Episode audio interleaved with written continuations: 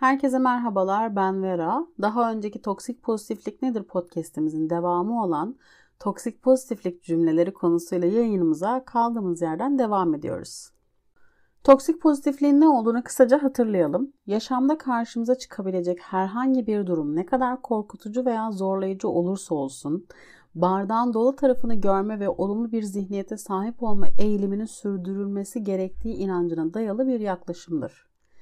Yani toksik pozitiflik bir kişinin negatif duygular hissetme hakkı yokmuş gibi hissettirilmesine de denir diyebiliriz. Sadece iyi şeylere odaklan, hayata iyi tarafından bak ve pozitif ol gibi motivasyon cümleleriyle ilgili dolu paylaşımlarla karşılaşmadan sosyal medyada gezinmek neredeyse imkansız hale geldi. Özellikle pandemi döneminde bu duruma daha sık rastlar olduk. Her yerde karşımıza çıkan her şey yoluna girecek tarzı cümleler de bu duruma gösterebileceğimiz en doğru örneklerden birisi. Sadece şu iki yıllık pandemi sürecinde yaşadığımız döneme bakarsak insanlar evlerindeyken çok fazla anksiyete yaşadılar. Kaygı bozuklukları giderek arttı. Belirsizlik, işini kaybetme korkusu, dünyanın gidişatı, sağlığını ve yakınlarını kaybetme ihtimali, rutinlerin değişmesi, beraberinde pandemi biterken beraberinde gelen ekonomik çalkantılar, her şeye zam gelmesi, her geçen gün anksiyetenin ve kaygı bozukluğunun daha fazla artmasına sebep oldu aslında. Pandeminin hemen öncesine geriye gidecek olursak eğer pandemi dünyada ilan edilmeden hemen öncesinde Çin'den dünyaya servis edilen görüntüler insanları zaten korkuya sürükledi. Korkuyla manipüle edildiler. Çin'deki görüntüleri hatırlayın.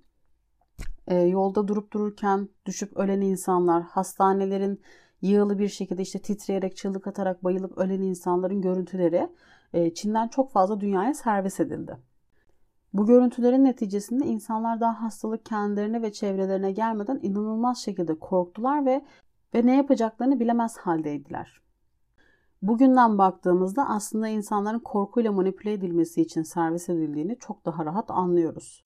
Şu an bunlardan bahsediyor oluşum bile birçoğunuzun belki de anksiyetesini artırmış olabilir. Ama şunu hatırlamanızı istiyorum. Daha bunları kabullenememiş, algılayamamış haldeyken e, bir grup insan tarafından çevremizde bunu yapan kesinlikle 3-5 kişi vardı. Henüz daha durumu kabullenemeden toksik pozitif cümleleri ortalıkta dolanmaya başladı. Ama duruma o kadar olumlu yönden bakmayan insanlar ise kendilerini bu konuda başarısız hissetmeye başladılar. Bu cümleler hiç hiç kuşkusuz iyi niyetle paylaşılıyordu fakat bu iyi niyetle birlikte yarattıkları olumsuz bir etki de söz konusuydu. Peki neden? Yani bir cümleyi oluşturan tüm kelimeler olumluyken aynı cümle olumsuz bir etkiyi nasıl oluşturabilir? Bir kişi size ne hissettiğinden bahsettiğinde amacı çoğu zaman kendi içinde duygularını geçerli kılmak yani hissettiği duyguyu anlamak ve kabul etmektir. Bunun aksi bir durum olan duygusal geçersizleştirme ise kişinin duygularını görmezden gelmesi, inkar etmesi, eleştirmesi ve reddetmesini ifade eder. Toksik pozitiflik kendini çok farklı şekillerde gösterebilir.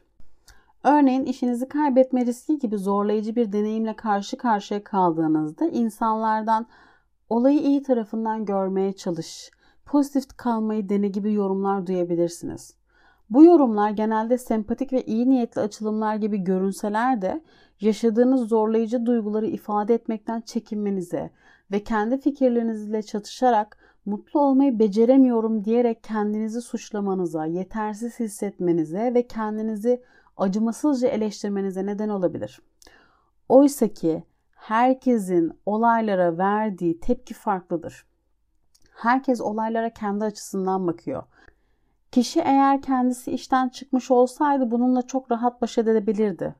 Ve dolayısıyla senin de aynı tepkiyi vermeni istiyor. Aynı şeyi yapmanı istiyor. Ama ikimiz de hayata karşı problem çözme konusunda aynı level'da olmayabiliriz. Senin herhangi bir sorumluluğun olmayabilir. O kişi işten çıktığı zaman hayatına hiçbir şey olmamış gibi devam edebilir. Ama senin sorumlulukların olabilir. Ödemen gereken borçların, bakmak zorunda bir olduğun bir ailen olabilir ve dolayısıyla bununla ilgili kaygıların olabilir. Bununla ilgili karamsarlığa düşmen çok normal ve bu duyguyu yaşaman gerekiyor. Yaşayıp çözüp hayatına devam etmen gerekiyor. Yani toksik pozitif bir cümleyle üstünü örterek bunu çözemezsin. Üstünü örterek hiçbir şeyi çözemeyiz. Hemen üstünü örtüp pozitif olamadığında başarısız olmuyorsun. Ya da büyük bir kayıp, ayrılık yaşadığınızda her şeyin bir nedeni vardır, metanetini korumaya çalış gibi cümleleri de çok sık duyarsınız. Çoğu insan bu cümleleri karşı taraf için rahatlatıcı olabileceğini düşünerek kursa da aslında bunu bir başkasının acısından ve kendi kaybetme korkusuyla yüzleşmekten kaçmak için yapar. Hayal kırıklıklarınızı, başarısızlıklarınızı, üzüntülerinizi ifade ettiğinizde mutluluk bir seçimdir derler ve doğrudan olmasa da dolaylı olarak bu olumsuz duyguları deneyimlemenizin mutlu olmayı seçmediğiniz için sizin hatanız olduğu vurgusunu yaparlar. Olayları olumlu tarafından görme çabası altında genelde iyi niyet barındırsa da bu eğilim genelde insanların zorlayıcı durumlarla ve duygularla nasıl baş edeceklerini bilmemelerinden kaynaklanır. Zorlayıcı duygularla uğraşmamak, hayatın olumsuzluklarına yüz çevirmek, çevremizdeki insanları daima pozitif olmaları gerektiğini ikna etmeye çalışmak, farkında olmasak da zorlayıcı durumlarla baş etmeye çalışan diğer insanları yetersiz ve suçlu hissettirmekten başka bir işe yaramayacaktır. İş yerinde mobbinge uğradınız ve bununla ilgili çevrenizdeki birisiyle arkadaşınızla dertleşiyorsunuz diyelim. Genellikle karşılaştığınız cevap şu olur. Bu kadar işsizlik yaşanırken en azından bir işin var. Bunu duyduğunuzda siz kendinizi suçlu hissedersiniz ve o mobbinge katlanmak zorunda olduğunuzu düşünürsünüz. Sevgilinden ayrıldığın için üzgün müsün? Aa, abartıyorsun ya. Sanki 30 yıllık kocan seni aldattı. Ya da yaşadığın ülkenin politik gelişmeleri canını mı sıkıyor? Aa, ama tatlım başka ülkelerde savaş var görmüyor musun? Orta Doğu'yu, Asya'yı ne haldeler? Ya da pandemi yüzünden endişelisin, streslisin. En azından sağlıklısın. İnsanlar hastanede can çekişiyorlar. Tarzı cümlelerle aslında o an sizi manipüle ederler ve siz kendinizi suçlu hissedersiniz. Hep alt kıyas verirler. Hiç üst kıyas vermezler. Hiç daha iyi durumda olanları kıyas vermezler nedense.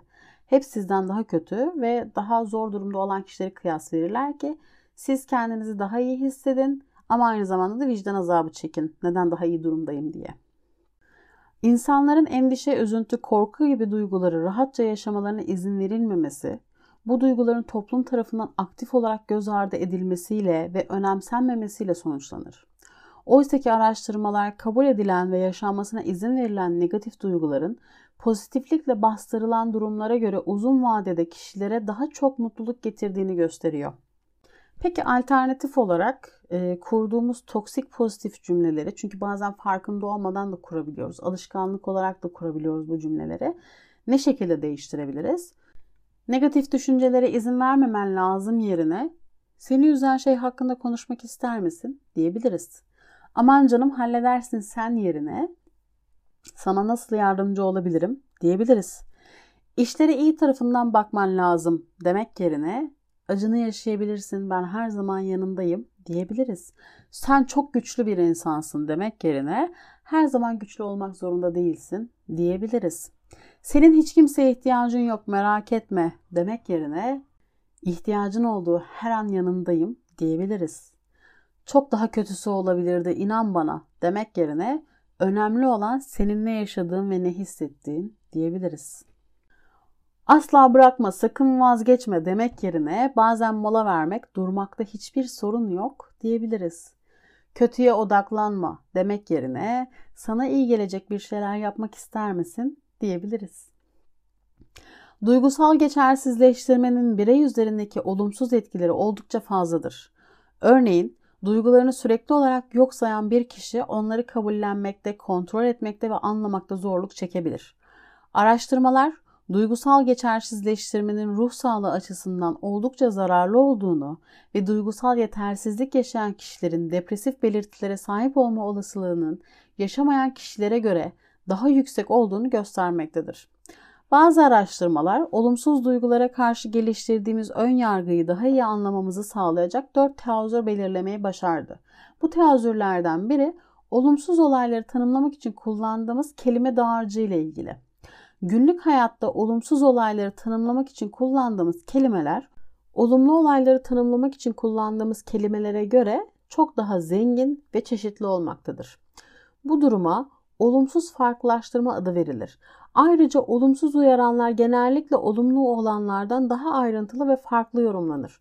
Örneğin fiziksel acıyı tanımlamak için kullanılan kelime dağarcığı fiziksel zevki tanımlamak için kullanılandan çok daha karmaşıktır. Sonuç olarak olumsuz duygular insan doğasının karmaşıklığının bir parçasıdır ve en az olumlu duygular kadar önemlidir. Tüm bu bilgiler doğrultusunda biri size duygularını açarsa ve ne söyleyeceğinizi bilmiyorsanız dinlemeyi ve görünüşe göre çok zor bir gün geçirmişsin veya zor daha gibi karşınızdaki kişiye anlaşıldığını hissettirecek bir duygusal doğrulamayı tercih edebilirsiniz. Son olarak şunu eklemek istiyorum. Pozitif olmak her zaman toksik pozitiflik demek değildir. Toksik pozitiflik, olumsuz olan tüm duygu ve düşünceleri reddetmeyi, bunlardan kaçmayı ve kişinin sadece olumlu tarafı görmeye kendisini zorlamasıdır. Örneğin, olumsuz tarafı görmek yerine olumlu şeyleri düşün ifadesi toksik pozitiflik içeren bir ifade olduğu gibi yaşadıkların çok zor, dolayısıyla bu şekilde hissetmen çok normal duygularını anlamlandırmaya ve anlamaya ne dersin ifadesi daha sağlıklı bir yaklaşım olacaktır. Bir arkadaş veya partner olarak size düşeni yaptıktan sonra kişi hala bu durumla baş edemiyorsa onu bir ruh sağlığı uzmanına yönlendirmek yapabileceğiniz en iyi şey olur. Zira onlar nasıl yardım edebileceklerini gerçekten bilirler. Bir sonraki podcast'te görüşmek üzere. Kendinize iyi bakın.